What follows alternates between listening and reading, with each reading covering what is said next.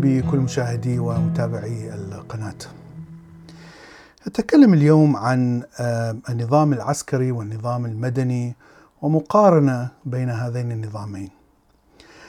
أنا عندما دخلت العسكرية تقريبا سنتين تعلمت النظام العسكري والتفاصيل القوانين العسكرية مثلا وطريقة تطبيق العقوبات وأسلوب تنفيذ القوانين ومنذ ذلك الوقت وأنا أقارن ما بين هذا النظام المستعمل في طبعا أغلب جيوش العالم ومنذ مئات السنين إلى النظام المدني الذي يستخدم في المحاكم في القضايا المدنية بين الناس والفرق بين هذين النظامين.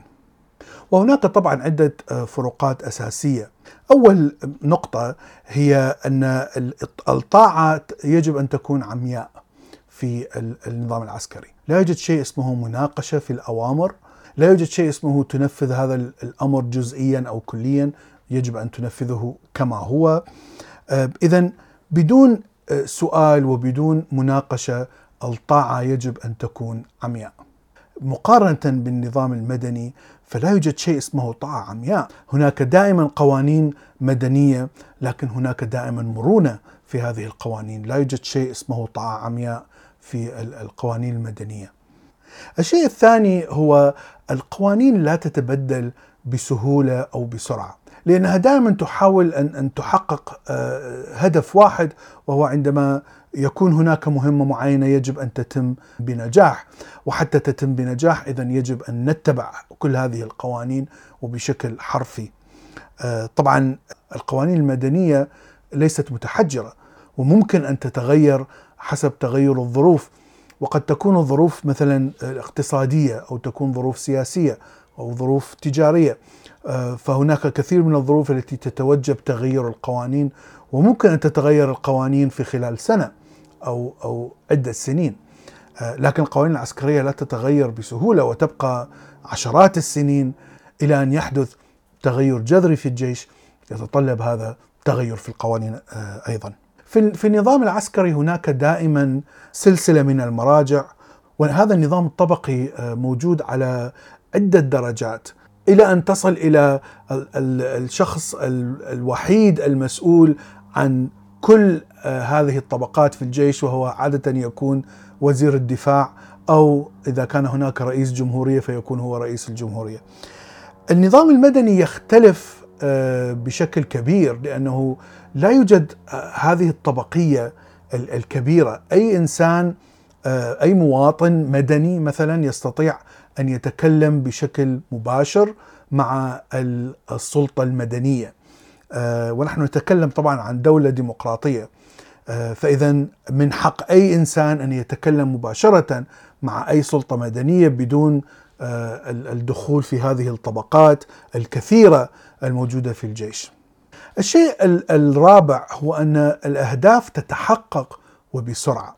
عندما يحاول النظام العسكري يحقق هدف معين فإن هناك عمليات منظمة طبعا والهدف ممكن تحقيقه بشكل سريع لكن عندما نقارن بالسلطة المدنية عملية اتخاذ القرار وتنفيذ القرار أبطأ بكثير من من النظام العسكري. النقطة الخامسة النظام العسكري عادة قوانين تكون واضحة جدا وسهلة الفهم والعقوبات تكون سريعة وحاسمة. أفضل دليل هي فرق الإعدامات التي كانت موجودة في عدة جيوش في العالم والتي ربما لا زالت موجودة في بعض الجيوش وهي الفرقة التي تقف خلف الخط المعركة ومهمتهم أن يمنعوا الجنود من الهرب من من ساحة المعركة فأمرهم أن أن يقتل هذا الجندي. فنلاحظ أن القوانين هنا واضحة وتطبيق العقوبة يكون سريع وصارم. طبعا نلاحظ أن هذا الشيء بدأ يتغير ربما في القرن العشرين حيث دخل النظام العسكري ربما جزء من النظام المدني.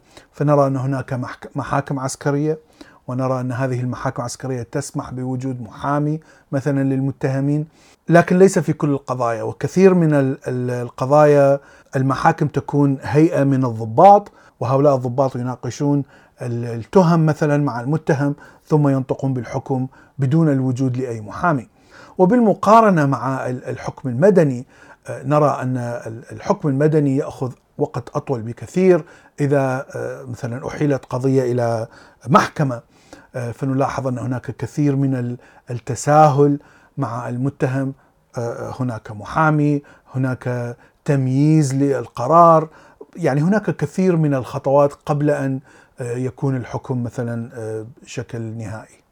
الشيء السادس آه، في النظام العسكري أن القوة المطلقة التي تعطى للضابط الذي آه، يأمر الجيش كله عادة تكون من السهل أن تتحول إلى دكتاتورية.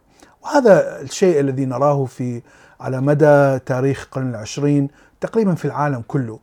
آه، يعني بدءا بأوروبا في العشرينات هتلر وموسوليني وفرانكو في إسبانيا آه، ثم في الأربعينات والخمسينات والستينات في الشرق الأوسط أمريكا اللاتينية في جنوب شرق آسيا في الصين وحتى الآن آه، الدكتاتوريات الموجودة في الشرق الأوسط وأفريقيا.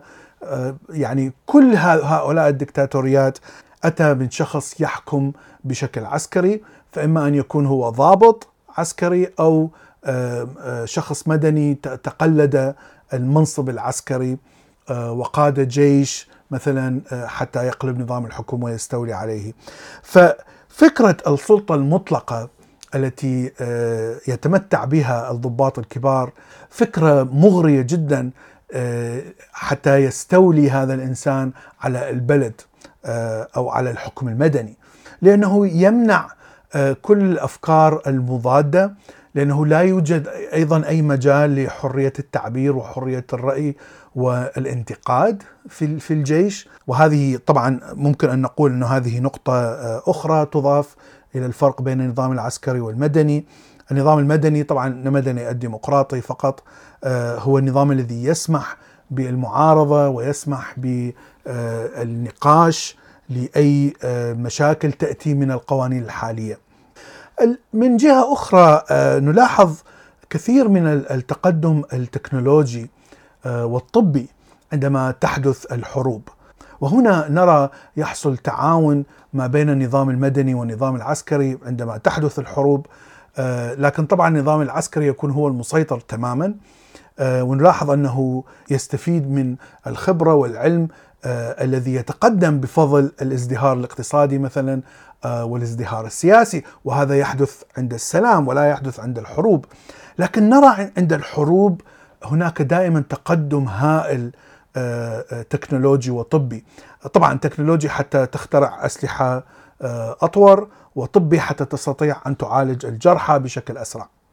بالنهاية أعتقد أن النظام العسكري يكون جذاب جدا لكثير من الناس الذين يتصرفون كالغنم بمعنى أن هناك كثير من الناس ينتظرون آه، من سلطة معينة حتى تقودهم وحتى تفتح لهم الطريق.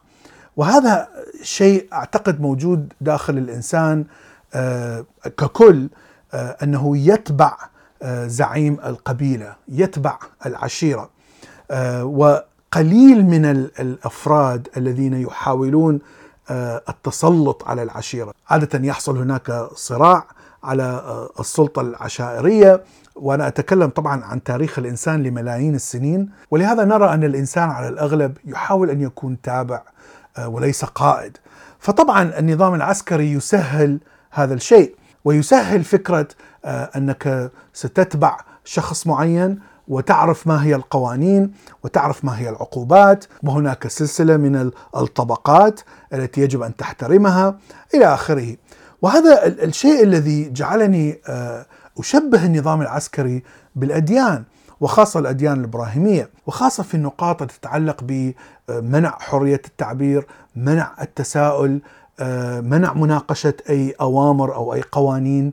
في الدين. أيضا وجود العقوبات بشكل واضح جدا ومحاولة تطبيق هذه العقوبات إلى الحرف.